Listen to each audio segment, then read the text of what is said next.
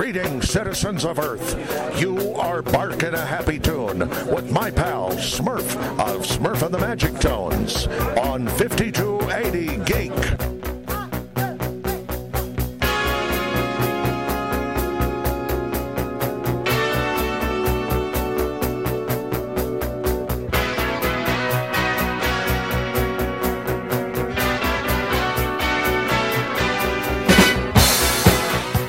Live from the Vegas studios, it is Weekend Geek Update. Smurf here. After a long, extended weekend, a visit to Philly, and everything in between, I'm back with another edition of Weekend Geek Update. Things that have caught my eye, stories that are going on out there. There's lots to talk about, and so many things to get to. We'll get to that momentarily. First, let's introduce our sponsor. Susie's not here today, but uh, she lives with us in spirit and with product and with happy rainbows and smiles. Uh, Susie Q's, who is our sponsor, is the maker of fine jewelry and amazing product. Uh, you can come here and actually have an appointment. You can see it firsthand, or go to susieq's.com, check it out there. Order it. She'll ship it. It's great. It's amazing you need some. You need something sparkly and and and shiny for the summer season. Summer's here. Holy crap! A uh, bit of a surprise and a long weekend. So here I am, finally back. Uh, trip to Philly, trip around the around the world. You know, usual mayhems and and adventures that I usually go on. Um, first of all, the uh, celebration, Star Wars celebration, is all over the place course, we get Obi Wan Kenobi this week on Netflix. Episodes one and two landed. We got Stranger Things, the first half for season four, and there's just so many things going on, especially coming out of Celebration as far as the new series. Holy crap! I mean, Ahsoka has I know only been filming for a couple of weeks, but everyone was talking about that in addition to Mandalorian season three, there have been some takeaways, and it looks like we are going to see the um, Grand Admiral Thrawn in the flesh for Ahsoka. Everyone is betting that um, Bridger is going to come back to Ahsoka, and that there, there's just so many rumors and everything going on. It's so hard to keep up. So you got Mandalorian that is is heading to Mandalore, which Grand Admiral Thrawn is in charge of. He's controlling it somehow. So I figure we'll get the story on that after he went to the edge of the universe with Ezra and, and at the end of Rebels. So there's so much story to tell. So excited to see what happens. Um, but the images coming out for Mandalorian season three look very, very impressive. And our trip to Mandalore, and we've got so much going on. Bo Katan is back and looks like it's much more up close and personal. Also, we're it, it, looks like we get another trip back to Tatooine, so hopefully a little update after the Book of Boba's adventures. So Mandalorian 3 looks to be very very filled and they're still only doing I think 8 episodes. I think they're still keeping it at that that that threshold that happy space that they they're kind of keeping it to. So I don't know if I I'm happy about that. I would like longer episodes.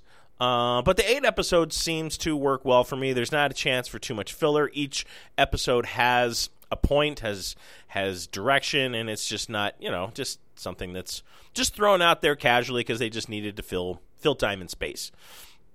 So with everything going on on the Mandalorian side, now we get Ahsoka, which I'm guessing will get more of the story of what happened to Ezra and at the end of Rebels and how all of that ties together with Grand Admiral Thrawn, which looks to be the big big bad that we will be facing for Star Wars. I mean, the, the uh, the, whole Disney Plus series looks like they're just building up towards an Avengers style showdown, and it's going to be Grand Admiral Thrawn, who in the books is just freaking amazing. The guy is just awesome. And Heir to the Empire, if you've never read it, it looks to be just he's he's I'm a, just I'm I'm try, I can't even like put it into words. He's just such a badass. I can't emphasize that enough. We get to see it in Rebels as far as how of a tactician he is and strategy and how he comes to it.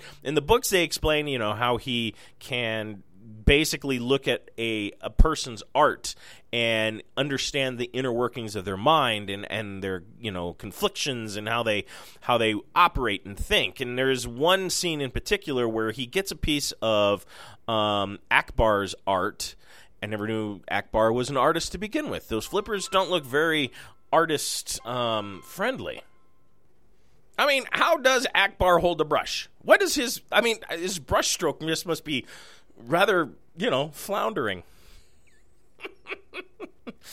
no one here for these things. Anyway, uh, so in the book, Grand Admiral Thrawn just is absolutely just gets into the mind of his opponent by looking at their art, and we see some of this in Rebels when he's looking at uh, what's her name's art, um, Sabine's art because she's always doing her helmet, and he finally gets uh, a chance to look at some of her art in her living quarters, and you they kind of allude to this. So I'm very curious if we're going to get more of an expanse on this take this part of the character, which seems is very deep rooted into his character. And I think we're also going to see a little bit more of an expanse on the cloning, which they've kind of hinted at with Grogu. Now they're taking a page from Heir to the Empire as well.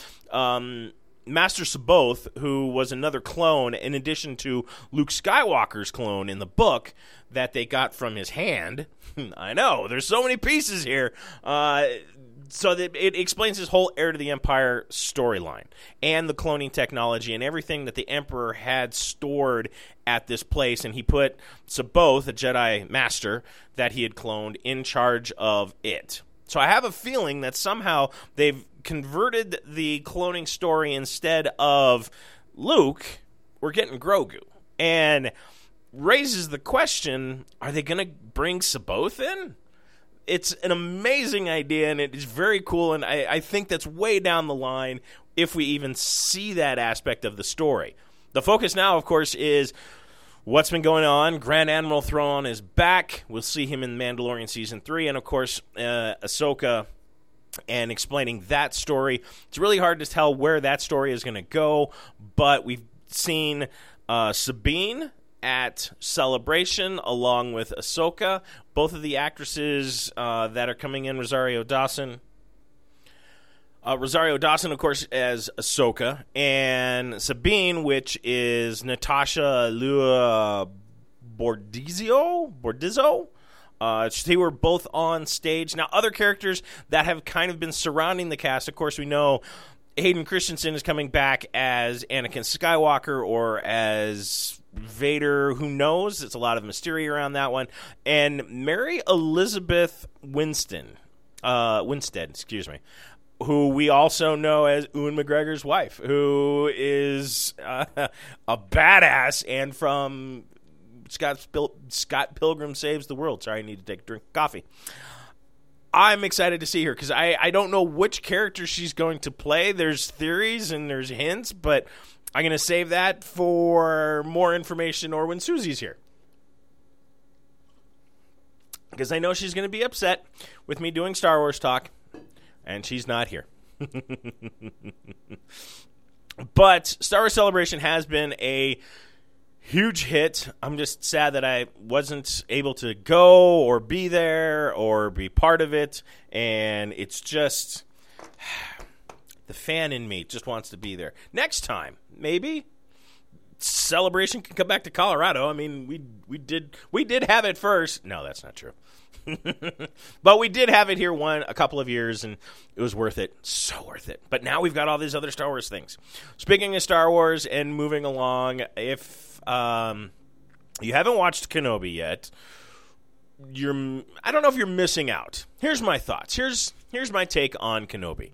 The no spoilers, but the the series so far with the first two episodes have been what I expected. We get kind of a disheveled Kenobi, which we have seen from the trailers. We know exactly that uh, the place that Kenobi is in mentally is is not good. Everyone is attributing it to PTSD, and there's a lot of mental. Eh, I, I think he's just it's fatigue. I mean, the guy just is just beaten down.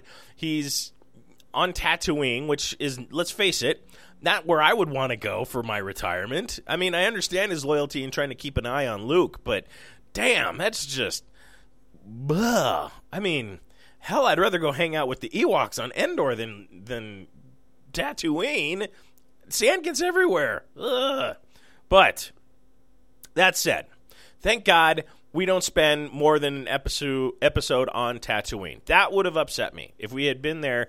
You know, Fear the Walking Dead style, where most of the season we're just trying to make our way out of the driveway, and that would just suck. If it was mostly, you know, Obi Wan trying to figure out how to get to the starport, am I in, am I out, or whatever, that would have just pissed me off.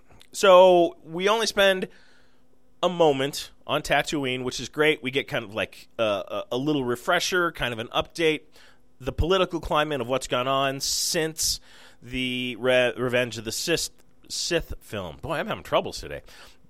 It's 10 years, basically. 10 years from Revenge of the Sith to where we are now in the timeline, which is works about right, I think. The the whole idea and premise behind the storyline is is okay. There's a few holes and there's some questions that kind of come up, but overall okay. I'm I'm I'm in.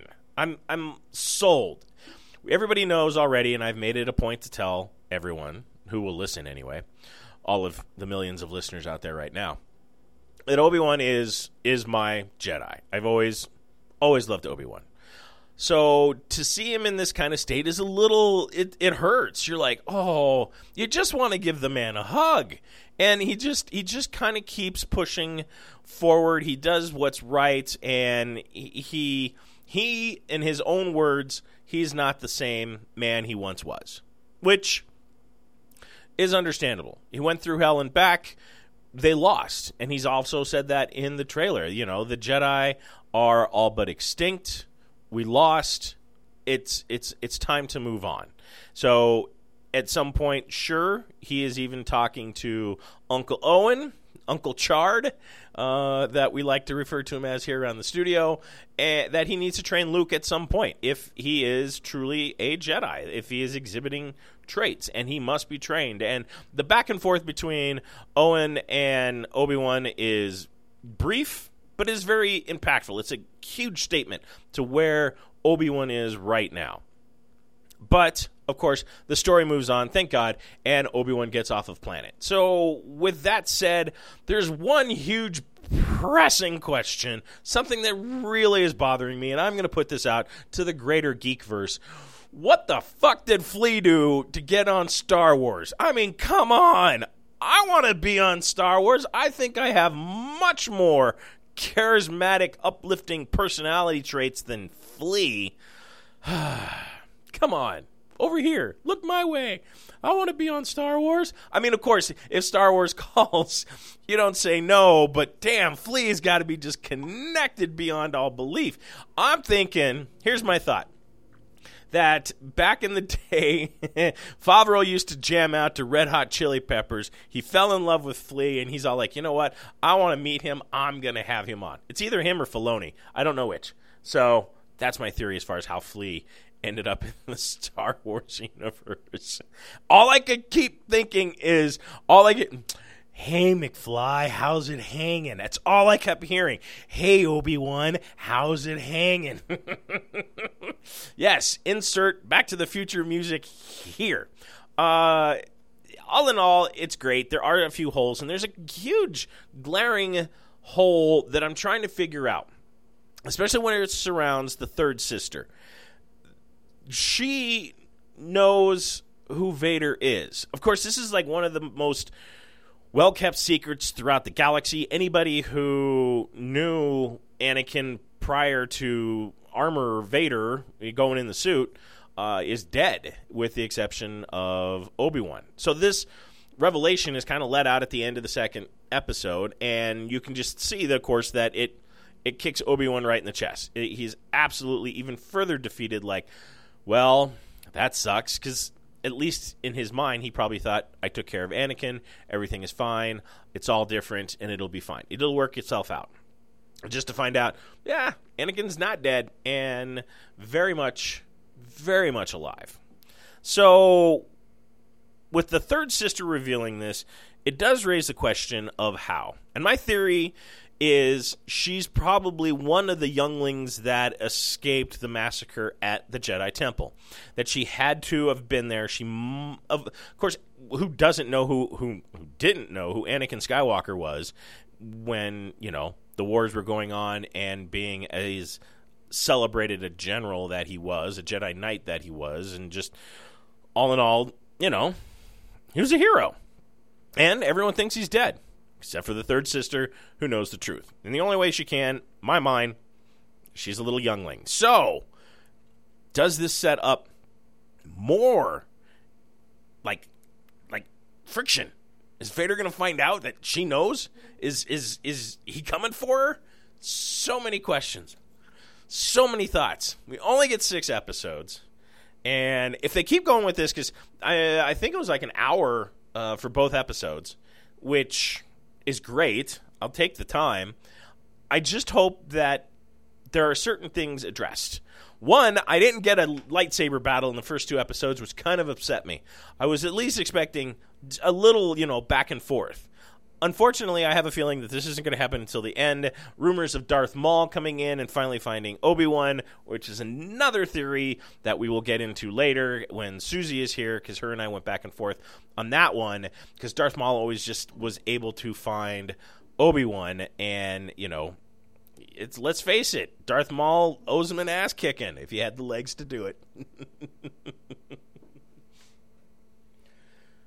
So the Star Wars timeline is looking pretty interesting right now. Uh, it looks like everything that they're focused on is going to mostly be after Return of the Jedi. However, we do get a bit of a slip in with Andor, and I'm very excited to see this. They're, you know, kind of diving into a little bit more just before the Rogue One movie as we follow you know, kind of um, Cassian's story just before one of the most heart wrenching stories when it comes to Star Wars because that uh, Rogue One just still leaves me in tears. Just love the ending. But at least we'll get more on Cassian, and I'm excited to see what that breaks down to. We do also get um, a return of Alan Tudyk as K2SO. Um, who, let's face it, stole the show. Absolutely loved the droid. So we'll get to see him uh, come back. But that's kind of a lot of everything that came out of celebration. There's a few other things. There's some fun stuff that I saw video wise of, you know, Mandalorian and just. If you haven't gone and looked at some of the videos out there, go look. Uh, Temuera, who played Boba Fett, I saw him do a couple of different uh, stage presence. You know, he was like on point. It was it was great, and it's it's such a fantastic way to see people celebrate the fandom that Star Wars has grown into and thanks to Disney Plus has been able to exceed the fans expectations as well as the actors. I mean, I think everybody at their core at one point or another has always wanted to be on Star Wars, have always thought of the world that Star Wars represents and just kind of being a part of it. And to see everybody embrace it and to love it and to have their moment of fandom and just be able to express that is it's encouraging and it's fun. So now I need to build either a Jedi Mandalorian outfit or just go like full Jedi. Yeah, that'd be kind of an interesting mashup. I did see an interesting mashup of Mandalorian Ghostbusters. Yes, in case you have those pesky Jedi spirits that won't go away, bring in the Mando GB crowd. We're here to bust for you. this is the way. oh, what else? Oh, And also hitting this uh, interesting weekend. I, I, guess Netflix just, you know, didn't want to be left out and launched the Stranger Things Season 4, Part 1, which is seven episodes. Now, again, no spoilers, but my initial reaction and take on this is very I think I'm I'm agreeing with Millie Bobby Brown on this one that there are too many characters. There's a lot going on. There's a lot of busy busyness and I think we're kind of distracted by some of the other characters. Now the I mean I, I sat down and started watching this, and I started having immediate flashbacks of the '80s, the bad hair, the the the headbands. Which, okay, just because you put a headband on somebody does not mean it's immediately the '80s. Although uh, I do have to agree that that is exactly what I thought the the characters are exactly what we expected and everything is moving along fine. There's some stuff that goes on with 11 however that yes it is the 80s but this still wouldn't have happened in 1980 okay? I, I know how things work and it's just uh, it's lazy writing or I, I i know i use the lazy writing excuse a lot or it's just ill-conceived plot points, but there are just some things that go on that you're like, that wouldn't have happened. That just isn't that isn't how that works. So I I I get it. I understand. You need to move the story along, but I think they are not thinking this all the way through, or that uh, the brothers have come to the point where you know everyone's giving them a little bit of leeway just because we're getting to the end and everyone wants to see how the story finally ends up. And we want the story to move along. So, how do you do that? Well, you just create a lot of red herrings and then pray to God that the fans don't pick you apart on the boards. There we go. Do I mm, do I have any problems with the series? No. Are there some things I would do differently? Would I have made some different choices? Absolutely. I'm a nerd, and there's always that side of me that I'm like, well, I would have done this. Why didn't they do that? How come this is there? There's a lot of those moments. There's times where I'm just sitting there scratching my head going, who decided that this was a good idea? There are some other reveals and some stuff that you see at the beginning of season four that I called at the end. I knew where it was going, and it's kind of obvious, but it really isn't. You kind of have to pay attention, and you totally get the payoff at the the midpoint. It's not even the midpoint. It, you know, at the cliffhanger for the end of episode seven. The episodes go by rather quickly, and they're all a little over an hour. So you're getting your your quor- your quarters worth by sitting there and and and binging the hell out of this we get the throwbacks, of course, the references from the first three prior episodes, and they are building appropriately, I think, on some of the characters. Some have kind of fallen to the wayside, and you have some moments, some dare to be great moments for the characters that hit and some that miss there are a lot of characters that have been introduced that I really don't care about, and I know we we rack up a pretty significant body count right out of the gate, and I'm okay with that. Nothing says horror quite like a high teenage body count. There are moments and there's things that I've seen that harken back to the horror of old. I mean, there's definitely a Silence of the Lambs moment. There are so many pulls from Nightmare on Elm Street that it almost seems an immediate uh, homage to that series, as well as kind of some fun stuff for Friday the 13th. The brothers have definitely pulled a lot from the teenage horror scene to build this this this world, this moment that really seems to fit pretty pretty good. And the special effects have not disappointed in far as trying to relay that story even to the whole yeah I, I, can't go into that. I can't say that without giving things away. So um, there are some great moments that will leave you cringing and you will kind of chuckle to yourself like oh yeah that's that's out of that movie. So I don't know if that's a good thing or a bad thing. If that's just you know paying homage, or if it's more of mm, they they couldn't figure out what to do, so let's modify this to look like that, and this will play this way instead of going that way. And there are some obvious tropes, there are some obvious takeaways from other films, but is it is it good? Is it a good idea to do that? I don't know. And I have my own personal opinion, but I'd be interested in hearing what you have to say. It's not their strongest material, I have to say that. But then, to their point, the uh, the brothers were quoted saying that seven years ago we planned out the complete story arc for Stranger Things. Uh, at the time, we predicted the story would last four or five seasons. It's proved too large to tell in four.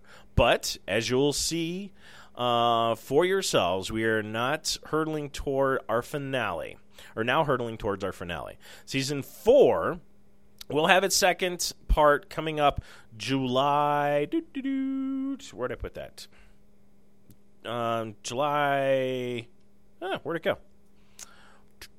July 1st. July 1st will be the season four part two. And we have a whole one more season left to tie up all of the loose ends. And I'm uh, appreciative that the brothers realize, you know, we, we kind of had things lined out and they're probably just trying to get the I guess we're in the third act going into the or in the second act going well into the third act now to tell their story. And they're probably just kind of like, well, this doesn't work, or we set this up wrong.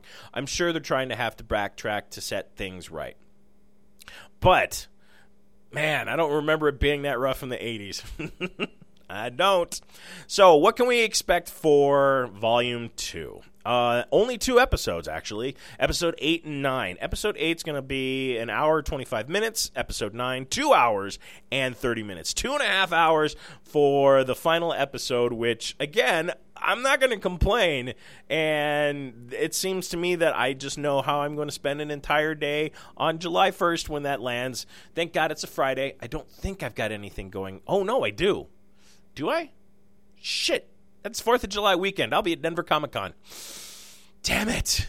Oh, well. I guess um not going to get any sleep that weekend. I'm excited to see what they have for season five, depending upon how we end up with the final for season four. There's a big bad that, of course, everyone has seen images of.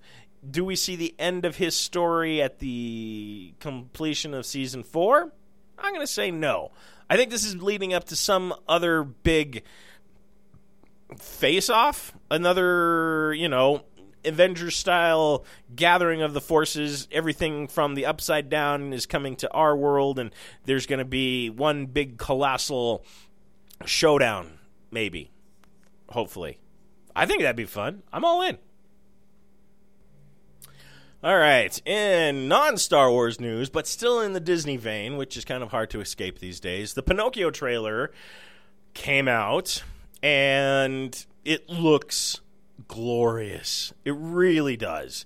Uh, the I, I got the chills. I got the little kitty flashbacks of when I first saw Pinocchio, and it was very, very reminiscent of what I remembered and added to. Now, Pinocchio is due out September 8th on Disney Plus. All the characters look exactly what I would expect them to, but we don't really get like a solid look on Pinocchio, the puppet. We get kind of a profile a hand, you know, a little kind of alluding to what he's going to look like, but we haven't got a full on representation. We saw Jiminy Cricket, we saw the cat, we saw, you know, we saw a lot of elements that comprise the Pinocchio story. We saw the cat even and the fish, but of course, Tom Hanks, who we will get to in a moment, as Geppetto. But we don't get anything from the puppet itself, and I'm worried about this because in in the past we've we've seen things get horribly derailed from things just not looking right, i.e., Sonic. What if Pinocchio just looks really unnerving, like really Jonathan Taylor Thomas unnerving? That's what I'm worried about. I, I, have I have more faith in Disney in that. I mean, you have the storehouse of all the greatest artists of all times there. So why would I be worried? Well, Aladdin. There, I said it. Uh, of course, they list all of their triumphs. You know, like Lion King, and I forgot what the other one was. I think it was Cinderella or something. Uh, that you know the success li- successful live actions that they've had, but all in all, I think it'll be a hit. And why do I say that? Because I say Tom Hanks. Tom Hanks equals money. That's all you got. Uh, you you want you want to make money? Get Tom Hanks. That's all you got to do. Because he he looks like Geppetto. Holy crap! He sounds like Geppetto, and it just the the the charm and the you have to do the charm, the Tom Hanks charm. He's he's not like overly suave and sophisticated. He's not you know super smooth. He's just charming. He's such a pleasant, charming person that he's like the one happy uncle that you always want to talk to that you find telling all of your you know your woes and the things you can't tell your parents he'd be a great bartender now that i think about it move over sam here comes tom hanks anyway i'm i'm i'm, I'm curious to see what the puppet looks like the interactions and everything from the clip i'll actually put on the website the link to the trailer so that you can kind of make your own inferences, if you will. I'd be curious to hear what they are. But this one, I, I'm it's pulling at the heartstrings. I really want to see this one, and hopefully, it's it's better than Dumbo, which still is kind of unnerving. And oh yeah, that Aladdin one sticks with me for a while. Ugh. So Pinocchio, I'm sure will be a hit. And like I said, if you want to make money, you put in Tom Hanks. So the there are things that I sit and I scratch my head about, and I saw this pop up in my feed, and I had to, I kind of had to explore. Jack Osbourne, who we know of, you know, Ozzy Osbourne fame and the Osbournes. I never knew he was. I mean, I understand that he has decided to study the supernatural and is a, you know, paranormal investigator now, and he's kind of you know, escalated and elevated himself to, you know, way beyond the Osbournes because he never kind of struck me as, you know, the intellectual type on the Osbournes, but he's still having fun. Now, there's a new I just I I had to scratch my head and just really really think about this for a moment, but just sit back and listen to what I am about to tell you.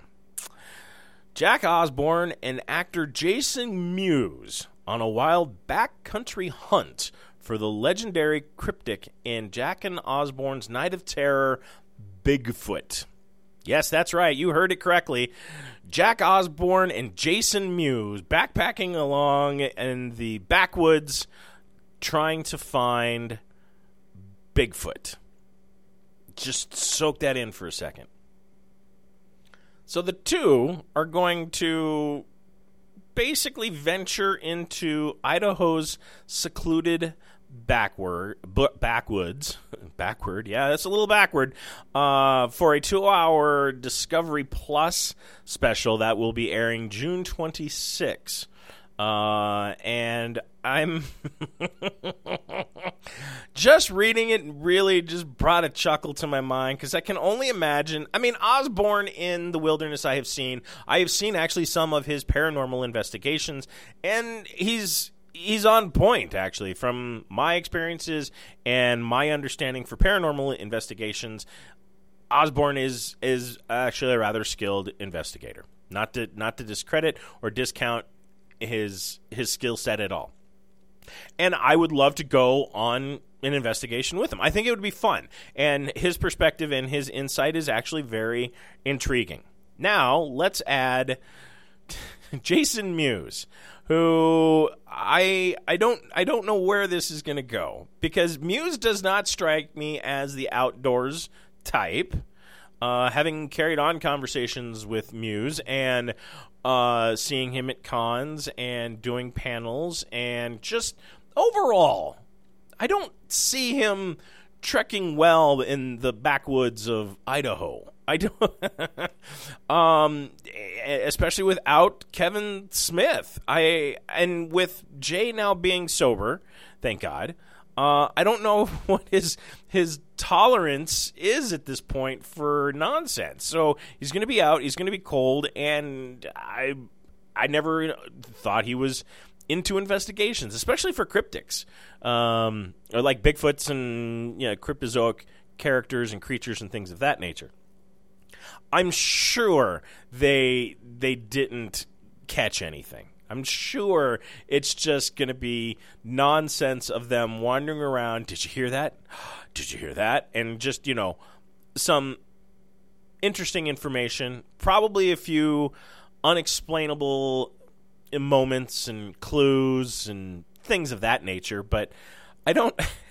two hours okay, I'm in for two hours. At least they're not turning it into a week long or a, a month long episodes, and and I just.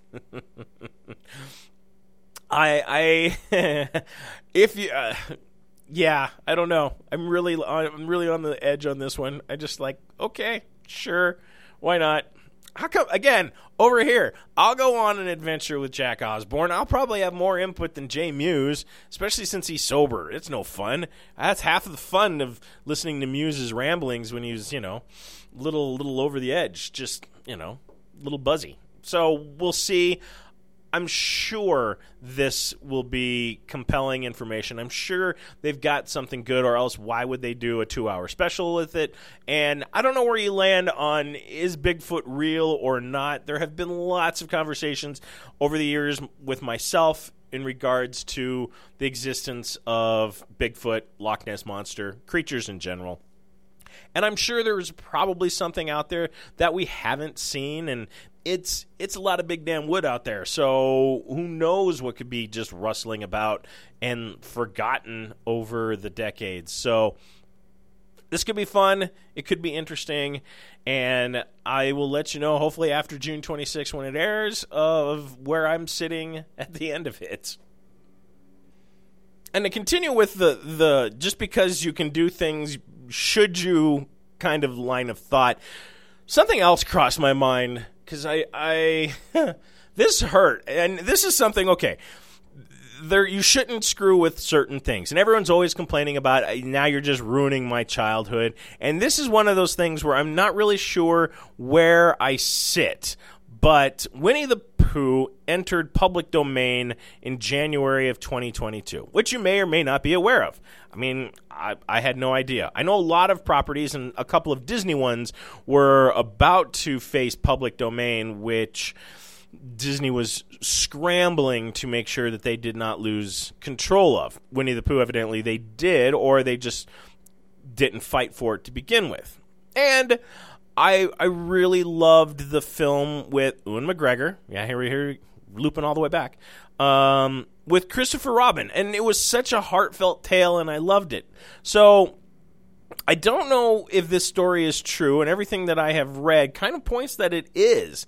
But there is a horror film being um, made around Winnie the Pooh.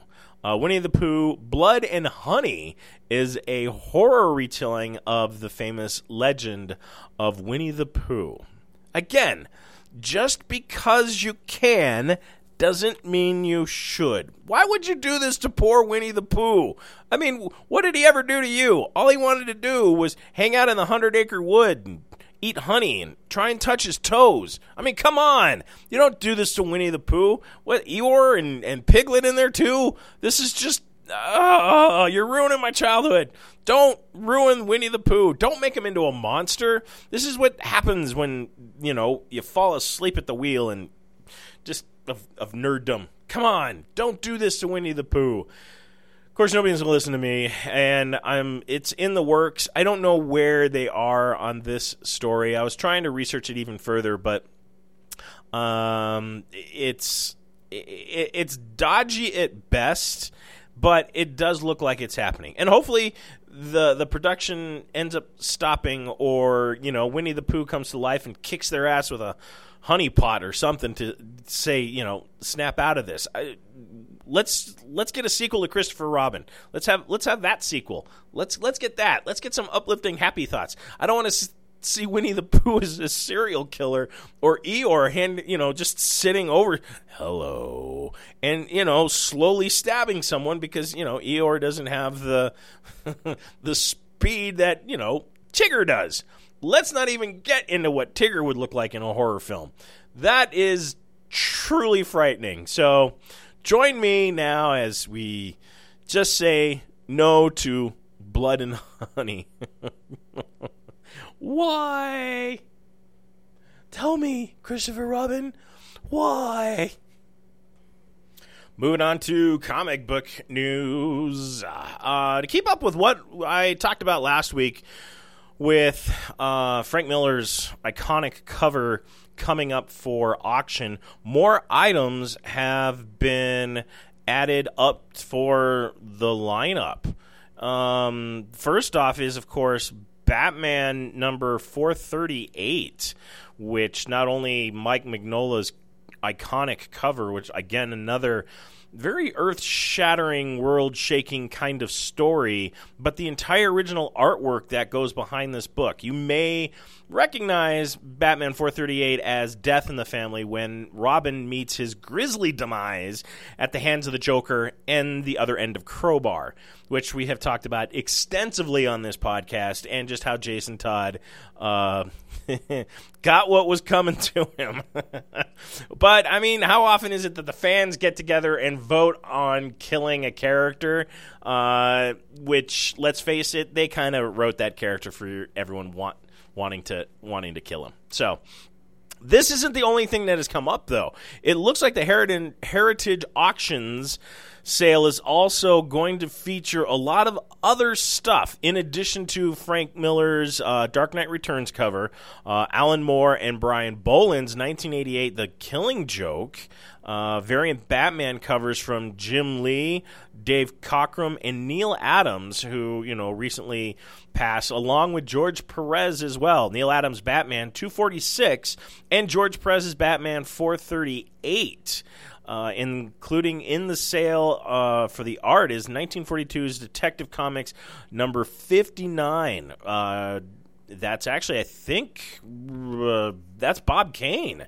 Uh, Batman's creator was still part of the creative team back then, and Jerry Robinson. So this is going to be quite the um, quite the hit.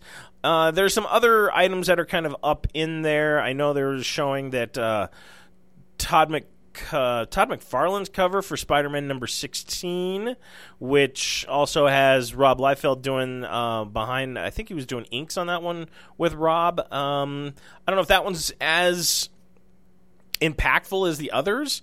It's a nice ad, but uh, come on, let's let's I don't, I don't, I don't think McFarlane. I mean, McFarlane is great. Don't get me wrong, but I don't think he's hitting, you know, the stratosphere with the rest of the previous list that was listed for the auction, um, which is which is fine. McFarlane, uh, you know, is is getting there. I mean, he hasn't. It's fine. I, I just to lump them in there in the heritage auction is just like, hey, let's throw in McFarlane. What the hell? Uh, if you are looking for more information on this, you can go to Heritage Auctions website at ha.com. The the auction itself is actually set for June 16th through the 19th and I'm very uh, curious. I may even throw in on some of these because got a little extra money sitting sitting in the background. I might, you know, might see about going after a cover or two, especially when you're dealing with the death of Robin. I mean, that was just then actual pages from the book. That'd be kind of hard to say no to. And even the Neal Adams cover, original artwork, especially with his passing, same with Perez. There's some tasty pieces of pop culture going up on the auction block, and I don't want to be left out. So I think I might jump in. I'm sure I'm going to get blown out of the water on these quickly, uh, just simply because of what they are and what they represent to comic comic culture, comic everything. Yeah. And speaking of comic books and the Batman universe, it looks like Gotham Knights, the new video game that will be coming out closer to the end of the year. I think this had an October release date last that I had checked.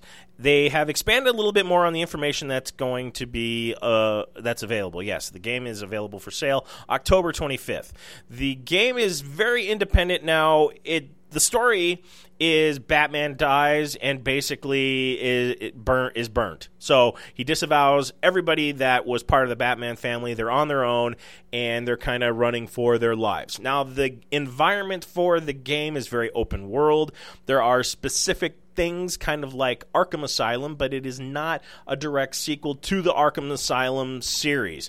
They're saying the next one in the Arkham Asylum series actually is um, Death of the Justice League that will be coming out next year sometime. So some interesting um, stuff. Uh, yeah, 2023 Suicide Squad Kill the Justice League will be the next one in the Batman Arkham series. So this is independent of that.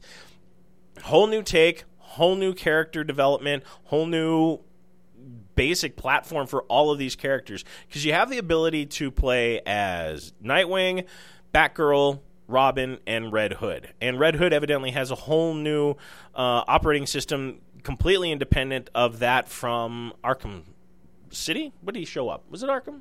Yeah, I think it was Arkham City. Anyway, um, when you were able to play him, it was it was fun. I liked the guns, but I'm more excited actually to play as Nightwing. He's got a flying.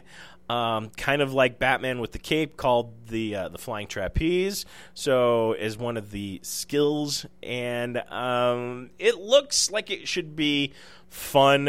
Um, I haven't had a decent Batman game since the last Arkham one because I think that's the last game in general when it comes to Batman. So, but as far as the open world is concerned, evidently there are different skill sets and different things that are going on. Of course, like the Arkham games, most of it happens at night and in bad weather or different weather, and you go to different parts of town where some light, nightlife might be going on. Some nightlife may not be uh, existent at all and more industrial. So the criminal element that's going on is going to vary from region to region in Gotham. So you can go in, you can take care of a mugging, or you know, stop a bank robbery or gang violence or whatever. I have a feeling that it is like a page right out of Arkham that you can, you know, have some great fights and some interactions. Though they do penalize you for not finishing a fight if it's a higher difficulty level than um, other ones. So a little bit of a twist, if you will. Also, in the Gotham Knights, this just kind of came out the trailer for the new Gotham Knights CW series, which will be coming in 2023. The trailer just landed a little bit ago, and it shows the exact same premise that the game is built off of. So the CW already taking this and running with it to, I don't know, capitalize on the game, to be part of it. It is a novel idea. Don't get me wrong, and I kind of curious how they spin this. I mean, the game makes sense, but how do you do it in a TV show and the hunt for Batman's killer, of course, is paramount. One of the major characters that I, we haven't seen that has been kind of in and out of the comics is the Joker's daughter, Duella Dent, and I don't know if they're holding her name or uh, in that pretense or whatever they're going to do, but out of the comics, uh, they refer to her as the Joker's daughter, and it's very curious. So if you're a speculator and that really is Duella Dent, you may want to jump on her first appearance, which is I know she did an appearance more recently uh, in Catwoman 24 uh, but her very first appearance, actually, she's gone by a couple of different names, but her real first, true first appearance is Batman Family number six. So if if you've got a if you got a chance or a line on one, get it while you can because I have a feeling it's going to it's going to go up really quick. Actually, I wouldn't be surprised if both of those comics shoot through the roof for uh, speculators, especially with the show It might follow more closer to the Catwoman 24 in my guess. Uh, that one came out, I think that was the new uh, 52, because that was back in mid uh, 2000s, like 2010, no, 2013. Had to do maths. and that about covers it. Uh, yeah, that's my take on what I've seen for geeky topics around the Geekverse this, yeah, this last week. A holiday Memorial weekend hopefully was kind to you, uh, and we appreciate uh, those that have served. And if you're a family member of those that have served, thank you for your sacrifices as well. Because uh, without the family, it's hard to it's hard to do it. The uh, next event coming up for me will be the Collectors Showcase put on by Rocky Mountain Con. That will be this Sunday. The um, comic book driven collector showcase, nothing but comics. So if you're a true blue comic book collector, or you're even just looking to dip your toe into the deep end, come and check it out. We're at the Embassy Suites off of 4444 Havana, right off of I 70 in Havana. Can't miss it. It's a big hotel there. Come, hang out, read comics, buy comics, talk comics. It's all about. Did I say comics? But there you go. And on that bombshell, we shall say goodbye. Please share us, like us, let your friends know about your dirty little secret that we are. Because, well, we know we just we just want to be shared. What's wrong with that? In the meantime, run fast, laugh hard, and always be kind. Good night.